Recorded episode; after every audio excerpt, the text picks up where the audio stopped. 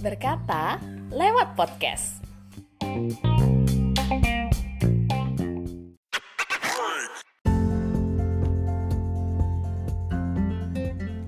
Di episode sebelumnya kita membahas tentang melahirkan, di episode kali ini kita akan membahas tentang pasca melahirkan. Sudah menghadapi popok basah, kemudian menyusui, diperlukan juga kekuatan untuk menghadapi baby blues. Memang tidak semua ibu mengalami baby blues, tapi apa salahnya sih untuk para suami mengetahui apa sih baby blues itu? Nah, sudah hadir psikolog cantik dan berprestasi dari Bali, yaitu Mbak Dewayu. Halo. Oh, apa kabarnya Mbak? Baik, enggak apa kabar? Baik juga. Gimana di Bali kondisinya? Kondisi di Bali sejauh ini ya masih mungkin sama ya dengan daerah lain kita masih sama-sama menghadapi kondisi pandemi ini. Jadi ya stay at home aja. Oh, oke. Okay. Boleh memperkenalkan diri Mbak Dewayu? Oke, perkenalkan nama aku Dewa Ayu. Mm-hmm. Aku psikolog klinis anak dan remaja. Saat ini uh, praktek dan mengelola daycare untuk anak-anak. Wah, keren ini. Ibu ebel banget lah Mbak Dewa Ayu ini berarti ya. Ibu dan anak-anak gitu ya. Tadi sempat di awal uh, saya sounding soal yang namanya baby blues gitu kan ya. Hmm. Baby blues kan biasa dihadapi sama ibu-ibu yang baru melahirkan, habis melahirkan normal atau sesar gitu. Udah sakit, berjuang, tapi kadang ada perjuangan selanjutnya yang harus dihadapi. Nah, apakah baby blues itu selalu terjadi pada perempuan setelah melahirkan, Mbak? Oke, kalau kita bicara tentang baby blues, meskipun memang prosesnya mau besar mau misalnya normal memang uh, banyak dialami oleh uh, wanita. Akan tetapi tidak semua wanita ternyata mengalami baby blues meskipun kalau kita lihat angka statistiknya cukup besar ya. Kalau uh, eh, WHO pernah merilis uh, angka baby blues itu sampai di 70 bahkan 80% wanita melahirkan. Jadi kalau dibilang apakah semuanya? Ya nggak semuanya sih tapi hampir sebagian besar mengalami itu Oh, hampir sebagian besar ya Mbak ya. Hmm. Nah, tanda-tandanya kayak gimana sih baby blues ini? Kayak sebagai orang awam kan kita kadang karena saking sibuknya gitu. Jadi hmm. perbedaan antara uh, baby blues sama orang yang lagi kecapean itu apa sih Mbak? Oke, okay. kalau sebenarnya kita lihat uh, apa sih ya tanda-tanda kita mengalami baby blues? Mungkin nanti bisa dicek juga bagi bagi pendengar yang saya sudah sudah mengalami uh, sudah melahirkan apakah dia sebenarnya pernah nih mengalami baby blues yang pertama mungkin terjadi perubahan secara mood kita. Karena kan kalau kita setelah melahirkan itu tadi benar setelah melahirkan tantangannya jadi lebih banyak. Karena kan kita yang pertama harus beradaptasi dengan lingkungan. Kemudian kita juga menghadapi uh, perubahan yang tidak bisa kita kontrol. Misalnya salah satunya perubahan dari uh, hormon. Entah yang menurunnya estrogen, progesteron itu kan kita jadi mudah lelah dan emosi ya. Mm-hmm. Jadi kalau uh, baby blues itu membuat kita jadi mudah lelah, emosi, sedih. Kemudian yang khas adalah hmm, kekhawatiran kita terhadap kemampuan kita untuk uh, mengasuh atau uh, melakukan kegiatan yang terkait dengan anak. Itu sih yang mm-hmm. banyak terjadi. Mm-hmm. Khawatir. Kadang-kadang jadinya uh, ya khawatir, kemudian jadi uh, mudah menangis gitu ya kadang-kadang juga frustasi lah harus nggak tahu harus ngapain iya kayak saya pernah waktu melahirkan anak pertama hmm. itu hmm. asi belum keluar terus kayak hmm. ngelihat bayi sendiri kayak gimana gitu rasanya hmm. itu bisa dikategorikan baby blues atau enggak jadi karena asi belum keluar belum bisa menyusui hmm. terus habis itu kayak ngeliat bayi kayak kayak nggak pengen ngeliat bayi sendiri gitu itu masuk hmm. dalam kategori apa baby blues nggak uh, apa yang dirasakan waktu itu jadi kayak kesel atau masa kok aku nggak bisa ngasih susu ya gitu. Yang mana yang dirasakan? lebih kayak kok asikku nggak keluar ya? Kok kayak sedih sama diri sendiri kayak ngerasa gagal gitu kayak hmm, ya, ya ampun oh, udah. uh hmm. Kalau misalnya perasaan yang kita alami untuk maksudnya aduh khawatir nih kok nggak bisa sih ngasih asi ke anakku? Nanti anakku misalnya tumbuhnya nggak optimal gitu atau nggak sesuai ekspektasi kita kita pengennya begitu bayi lahir tuh bisa ngasih. Itu sebenarnya mm -hmm. mungkin jadi baby blues. Meskipun itu satu hal yang sangat-sangat normal terjadi.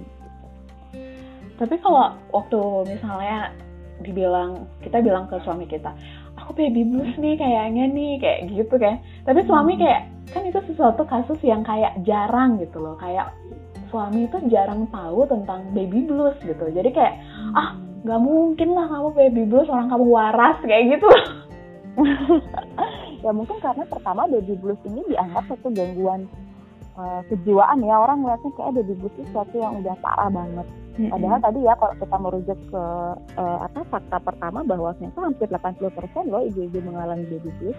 Terjadi apa yang dialami Engki juga baby blues. Tapi kan uh, itu hal yang wajar nggak apa-apa selama yang dialami bukan mengarah ke postpartum depression namanya. Ini hal yang berbeda lagi ya nanti. Mm -hmm. saya tanya, yang dia yang dirasakan itu apa? Kekhawatiran atau rasa benci pada anak? Karena itu adalah hal yang berbeda nantinya. Oh gitu. Hmm. Kalau untuk mencegah baby blues sendiri, apakah bisa atau itu natural gitu sifatnya? Sebenarnya mungkin kalau mencegah, mengatasi atau mencegah itu bisa dilakukan. Setidaknya minimal bisa meminimalisir uh, gejala-gejala yang muncul. Kayak tadi mungkin dari banyak uh, gejala-gejala baby blues yang uh, diceritakan, mungkin uh, Anggi hanya mengalami ketika oh kok nggak keluar asi ya tapi pengalaman-pengalaman yang lain mungkin nggak dialami gitu kan jadi jadi mungkin kalau misalnya untuk mengatasi atau mencegah yang pertama itu sebenarnya persiapan melahirkan baik secara fisiknya mentalnya termasuk juga materi. Kenapa? Karena kan uh, banyak sekali hal-hal yang tidak bisa kita prediksi.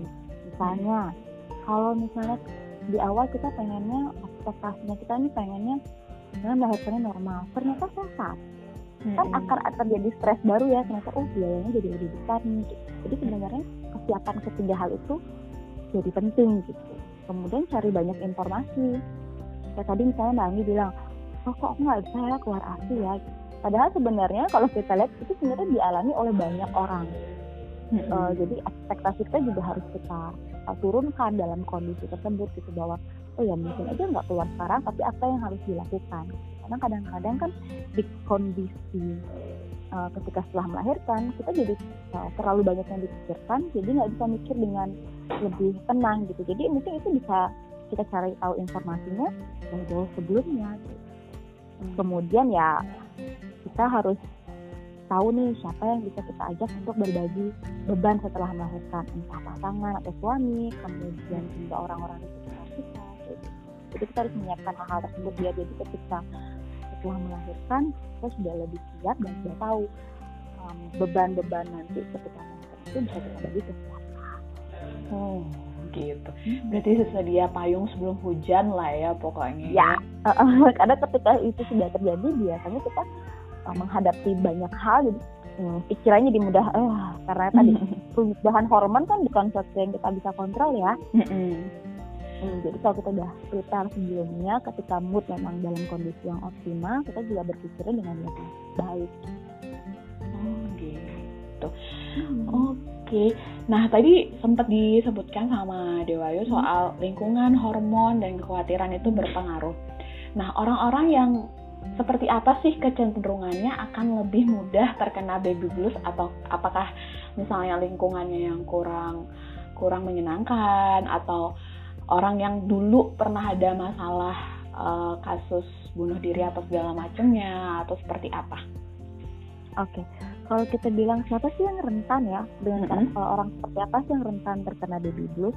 Sebenarnya setiap orang rentan tergantung kondisi dan tekanan yang dialami karena akan berbeda-beda. Tapi memang ada banyak faktor yang membuat kondisi jadi makin berat gitu. Mm -hmm. Salah satunya misalnya karakteristik kita terhadap uh, perubahan dan adaptasi ada orang yang lebih cepat beradaptasi dalam lingkungan yang baru. Ada orang yang perlu waktu lebih lama, sehingga ketika adaptasi pada banyak situasi dan kondisi menjadi lebih sulit. Kemudian orang-orang yang punya resource eh, bantuan lebih banyak, misalnya uh, punya suami yang uh, membantu, keluarga yang mendukung, hubungan yang positif dengan pasangan itu juga membuat jadi tidak rentan menghadapi masalah uh, baby blues. Tapi tadi karakteristik mudah beradaptasi, kemudian resiliensi atau bisa bertahan pada tekanan itu juga membuat orang menjadi tidak rentan terhadap kondisi blues. Tapi bagi orang-orang yang sulit beradaptasi, kemudian tidak terbuka dengan uh, apa, solusi punya hubungan yang tidak baik secara komunikasi dengan orang lain kita itu bisa jadi membuat baby ini menjadi makin besar potensinya untuk muncul. Hmm, begitu. Berarti suami harus siaga banget ya. Tapi di sisi lain suami kan juga baru nih jadi orang tua. Hmm. hmm. Jadi kan hmm. mungkin aja suami juga capek juga gitu loh ya, untuk menghadapi benar. istri yang sedang baby blues gitu. Jadi kalau dipikirin keadaan suami itu kira-kira gimana ya untuk menguatkan si suami untuk ayo pak harus kuat nih untuk istrinya kayak gitu. Nah, sebenarnya yang pertama adalah sosialisasi tentang baby blues ini sebenarnya jarang ya dilakukan ya. Mm-hmm. Kemudian kesiapan untuk melahirkan punya anak memang jarang saya dilakukan ke uh, bapak ya. Lebih banyak penekanannya pada ibu. Tuntutannya juga seperti itu mm-hmm, ketika kita datang melahirkan orang lebih fokus pada pasti udah keluar belum gimana anaknya itu pasti fokusnya ke ibu mm-hmm. sedikit yang berfokus pada ayah padahal kan sebenarnya peran pengasuhan itu sudah terjadi langsung di, di, di titik beratkan kepada kedua orang tua tidak hanya salah satunya mungkin di sini peran dari uh, banyak uh, orang untuk mulai menggaungkan kondisi baby blues ini sehingga ayah-ayah itu juga tahu perannya dia dalam pengasuhan sehingga bisa langsung membantu si ibu. Iya, sudah tahu perannya dan sudah berekspektasi oh mungkin hal ini terjadi dan uh, sudah lebih memahami. Karena kan kadang-kadang mereka uh, bukan tidak mau tapi karena tidak paham apa yang harus mereka lakukan Betul, itu juga sih yang suami saya hmm. katakan waktu itu dia bukan nggak mau, tahu ngapain, uh, uh, tapi nggak tahu saat asi nggak keluar, hmm. terus dikasih support, terus istrinya kayak jadinya kayak shock gitu, terus dia merasa gagal gitu ya, oh. harusnya asi, terus habis itu malah kayak sensitif, apalagi ditambah dengan pertanyaan-pertanyaan kayak uh, ini anaknya kok kecil atau ini kok anaknya hmm. begini. Ya tambah stres juga tuh ibu jadinya. Iya benar-benar. Makanya sebenarnya kan pada beberapa hmm, calon ibu memang harus mengenali diri, diri sendiri. Ada beberapa ibu yang lebih nyaman hmm. Ketika misalnya baru melahirkan uh, ada banyak orang datang. Atau ada juga yang lebih nyaman ketika menghadapi kondisi itu tidak dengan terlalu banyak orang. Kita kadang-kadang uh, suka lupa ya suka lupa untuk bertanya ke si ibu. Misalnya kita nanti punya teman punya saudara yang baru melahirkan harusnya sebenarnya tanya dulu kamu nyaman nggak kalau kita kunjungi karena dalam kondisi mood nggak stabil kemudian misalnya dia punya kekhawatiran tersendiri apalagi dalam kondisi covid seperti ini ya hmm. orang kan tidak tidak selalu nyaman ada orang datang gitu. Jadi mungkin uh, ini jadi apa ya harus jadi kebiasaan baru kita untuk ketika misalnya mau datang ke anak atau bayi yang baru lahir mungkin bisa tanya enaknya di rumah sakit atau misalnya di rumah ketika hmm. misalnya nggak terlalu banyak orang jadi iya, kan kayak... ibu juga tidak overwhelm sama kehadiran orang lain pertanyaan yang berulang-ulang iya betul banget jadi kayak Betul. bahkan beberapa artis Indonesia ada hmm. yang lahiran dulu dua minggu kemudian baru pengumuman kan jadi biar iya. udah udah lebih fresh gitu kan cuma apa ada juga yang uh, banyak juga yang uh, kalau dalam keluarga mungkin dia lebih mampu ya udah dia sewa tempat lebih luas tempat yang lebih satu satu satu lantai disewa semua agar nggak ketemu orang lain kayak gitu kan ada ya. Karena nyamannya baik lagi nyamannya si ibu seperti apa nyamannya uh, pasangan dan keluarga ini seperti apa. Gitu sih. Iya gitu. Benar-benar gitu. hebat benar nih. Oke okay. nah selanjutnya um, efek baby blue sendiri untuk si bayi. Jadi kayak misal ibu merasa kayak aduh aku nggak sanggup uh, lihat anakku karena aku udah gagal nih aku nggak mau gendong anakku aku nggak mau ganti popok. Si baby ngerti nggak sih yang baru lahir itu? Oke okay. sebenarnya kalau yang tadi uh, yang disampaikan sebenarnya sudah bukan lagi mengarah ke uh, baby blues aja. Itu bisa jadi awal tanda dari postpartum depression tadi karena sudah muncul tuh udah aku nggak mau deh ketemu anak tuh misalnya udah nggak ngerasa nggak nyaman gitu ketemu anak hmm. karena pada orang tua yang mengalami wibru sebenarnya ini nggak muncul oh Iya, jadi ini hal yang berbeda ya. Kita jadi perlu tahu perbedaannya seperti apa sih. Mungkin nanti kita bahas kali ya. Hmm, betul benar-benar. Nah, ya. Tapi kalau misalnya kita bicara dampaknya ke anak sebenarnya ya balik lagi ketika kita misalnya mood yang nggak bagus tentu akan berpengaruh pada anak jangan lupa bahwa emosi ibu akan jadi emosi anak juga kan kemudian uh, optimalisasi kita dalam perawatan keputusan kita dalam mengambil keputusan misalnya tadi pasti nggak keluar keputusan kita akhirnya seperti apa kalau kita dalam kondisi dari itu tentu emosi kita yang lebih banyak uh, bergerak gitu ya itu akan memberikan pengaruh pada si anak tentunya dalam perawatan uh, anak lahir itu akan sangat berpengaruh. Hmm. Hmm. Oke, okay. nah dari tadi kan udah dikatakan oleh Mbak nih soal depresi pasca melahirkan. Nah, hmm. itu perbedaan dengan baby blues apa sih Mbak? Oke, okay. kalau kita mungkin yang sering kita lihat di media beritanya adalah sebenarnya misal, misalnya ya ada ibu hmm. yang kemudian uh, membunuh anaknya atau menelantarkan anaknya itu yang kita banyak mungkin uh, dengar gitu. Sebenarnya itu sudah mengarah pada postpartum depression. Di mana perbedaannya? Kalau baby blues syndrome itu uh, memang punya uh, gejala yang mirip dengan uh, postpartum depression, tapi lebih pada ada perasaan tidak berharga, kemudian hmm. rasa tidak bonding sama anak. Jadi kayak tidak merasa punya hubungan yang baik sama anak, rasa tidak ingin bersama anak seperti itu. Jadi lebih lebih um, kuat emosinya putus asanya, sedihnya, merasa nggak berharganya itu lebih kuat dibandingkan baby blues syndrome. Dan baby blues syndrome itu sebenarnya hanya terjadi di 3 sampai 4 hari atau maksimal 14 hari setelah kita melahirkan. Kalau misalnya perasaan negatif kita masih berlanjut lebih dari 14 hari, maka kita sudah harus hati-hati atau kita harus mencari bantuan agar tidak berlanjut menjadi postpartum depression. Hmm, begitu. Berarti ya, kalau postpartum ini juga biasanya di di apa ya disertai dengan kayak delusi, halusinasi bahwa masa anak ini harusnya nggak ada seperti itu kayak ada perasaan kurang senang gitu sama anak ya karena kita baik lagi nggak merasa punya hubungan tuh sama si anak. Nggak bonding nggak ada attachment nggak ada rasa khawatir tuh nih anaknya kayak gini kita harus gimana ya? Kalau baby blues kan gitu ya. Mm -hmm. bisa nggak ya ngasih dia uh, asi dia nanti tumbuh optimal nggak? Kalau kasih support bisa kan munculnya mm -hmm. kayak gitu ya. Iya benar benar benar. Berarti hmm, secara yang, oh, enggak mm -hmm. berarti secara ya. tidak sadar si ibu itu melepaskan bondingnya kalau yang uh, depresi yang, pasca melahirkan ya, mengarah ke postpartum. Iya jadi mungkin kita harus lihat nih seberapa kuat emosinya. Kemudian 14 hari pertama itu harus kita lihat apakah perasaan emosi ini makin lama makin menjadi-jadi gitu loh. Dari awalnya cuma sedih biasa apa kemudian malah makin kuat jadi kayak kesulitan tidur emosi yang perubahan emosinya cukup ekstrim seperti itu. Kemudian mulai menjauh dari anak mulai ngerasa nggak nyaman dan lain sebagainya gitu. Kalau kayak gitu tuh bisa disembuhkan sendiri nggak kayak imunitas ibunya sendiri atau harus dibantu oleh profesional?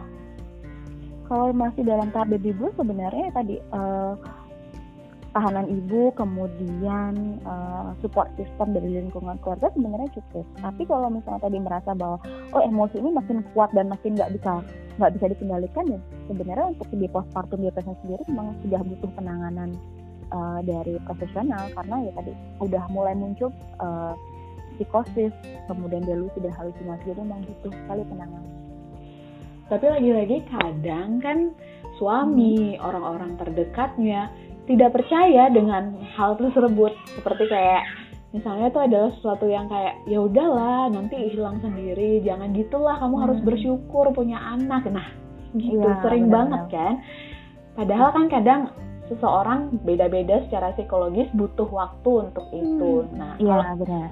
Seperti itu gimana, Mbak? Uh, ya balik lagi sebenarnya seperti di awal kadang orang tidak uh, bisa memberikan respon yang tepat gitu ya, mm-hmm. karena dia tidak memahami dan tidak tahu bahwa kondisi ini kemudian hal yang serius. Saat ini sebenarnya mungkin karena banyak sekali kejadian di televisi terkait uh, perilaku ibu dan anak, kemudian dikaitkan dengan baby blues dan postpartum depression, kemudian begitu kejadian sebenarnya sudah banyak orang yang mulai sadar. Tapi bagaimana cara meresponnya orang juga masih bingung. Itu mungkin perlu sekali ya podcast seperti ini atau banyak informasi-informasi sehingga orang jadi oh jadi tahu informasinya gitu karena menurut saya sih lebih pada tidak tahu informasinya kemudian tidak tahu harus bersikap seperti apa. Hmm, benar sekali. Kemudian apa yang bisa dilakukan orang-orang terdekat hal simple misal kayak apakah misal kayak memberikan waktu me time luluran buat ibu itu juga berpengaruh nggak sih? Benar. Jadi sebenarnya tadi kalau kita sebagai pasangan misalnya harus berbagi uh, beban. Uh, uh. Kemudian juga uh, si ibu ini ya harus punya waktu istirahat yang cukup Terkadang ketika baru melahirkan yang paling sering terganggu adalah rutinitas kita. Jam makan, jam tidur itu kan tak berubah ya karena Benar, bayi ya. Iya. Hmm. Itu kan membuat secara mental kita jadi nggak siap, nah, lelah secara secara fisik gitu. Jadi mungkin ibu punya me sendiri, nggak harus yang uh, ke mana-mana terkait dikaitkan dengan anak. Jadi punya waktu sendiri, kemudian hmm, membuat juga membantu si ibu untuk eh, jangan memberikan beban dan tekanan baru gitu. Jadi ketika ada masalah ya jangan mentinggalkan hanya pada si ibu, tapi semuanya juga mengambil peran. Misalnya ayah nih, kalau anaknya nggak mau nggak bisa nyusu, ayahnya gimana? Pasti semuanya kan ibunya gimana nih? Udah bener belum ini belum bener nih? Mungkin bapaknya bisa latihan memijat uh, pijat laktasi gitu, uh, laktasi gitu kan itu bisa dilakukan. Jadi sebenarnya berbagi peran agar tekanan si ibu ini berkurang. Hmm, ya intinya kayak cintanya jangan di awal aja gitu. Bikinnya doang berdua gitu kan biasanya. Gitu ya. Harus bareng-bareng. Prosesnya uh, ketika menjadi orang tua ya itu dilakukan bersama-sama. Mm -hmm. Ini seperti harus uh, maju pada uh, pengasuhan yang tidak hanya berbalik pada si ibu, tapi pengasuhan dilakukan oleh kedua belah pihak baik si ayah baik si ibu dan tanggung jawabnya itu menjadi tanggung jawab keduanya gitu bersama-sama mengasuh gitu bukan satunya jadi observer satunya di pelaksana gitu. Iya benar-benar sering sekali zaman dulu kayak gitu kan. Kalau ya, zaman sekarang ayah uh, uh, ayah-ayahnya udah udah ya lebih ini. Tapi kalau zaman dulu kenapa kasus baby bluesnya lebih sedikit daripada zaman sekarang?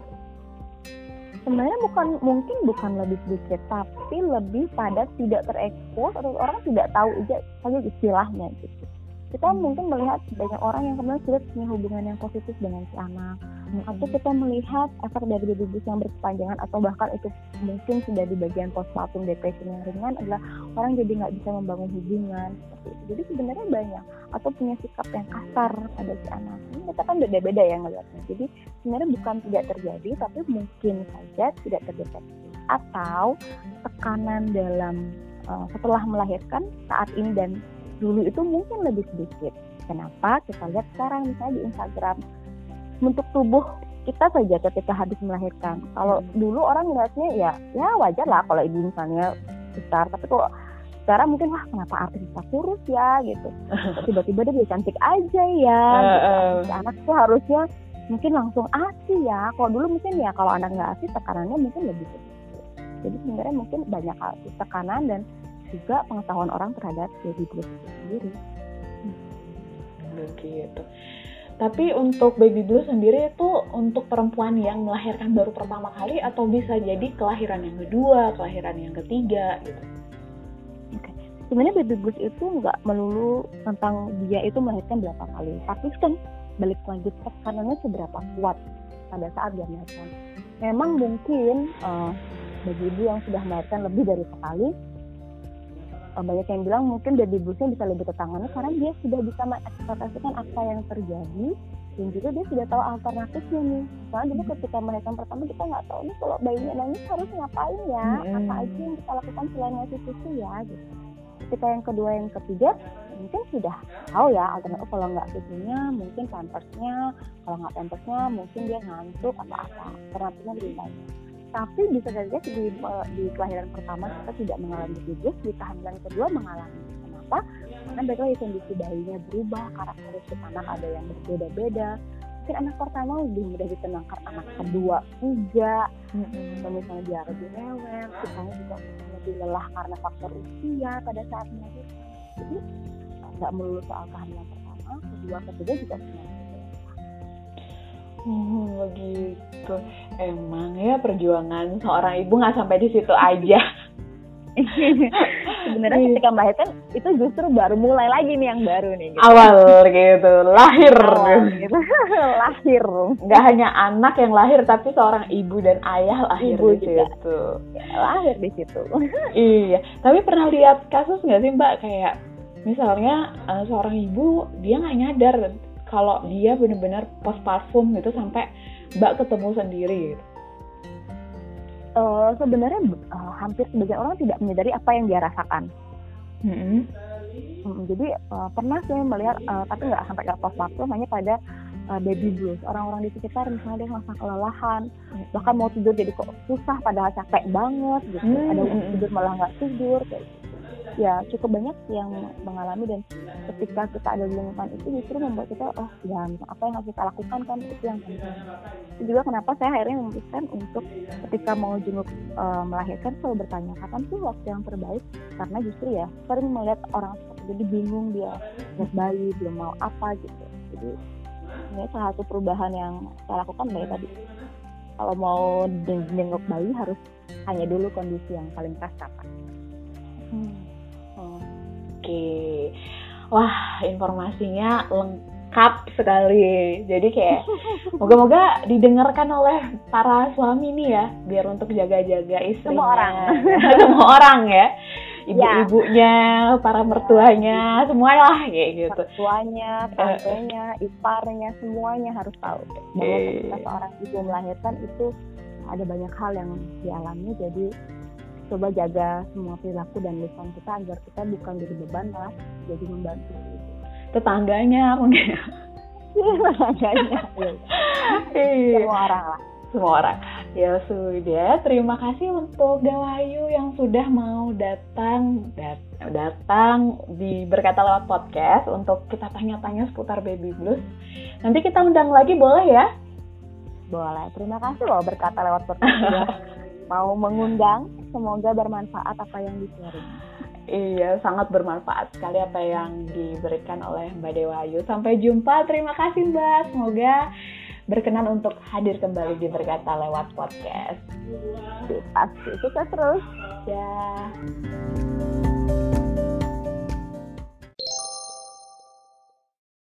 Terima kasih karena sudah mendengarkan berkata lewat podcast.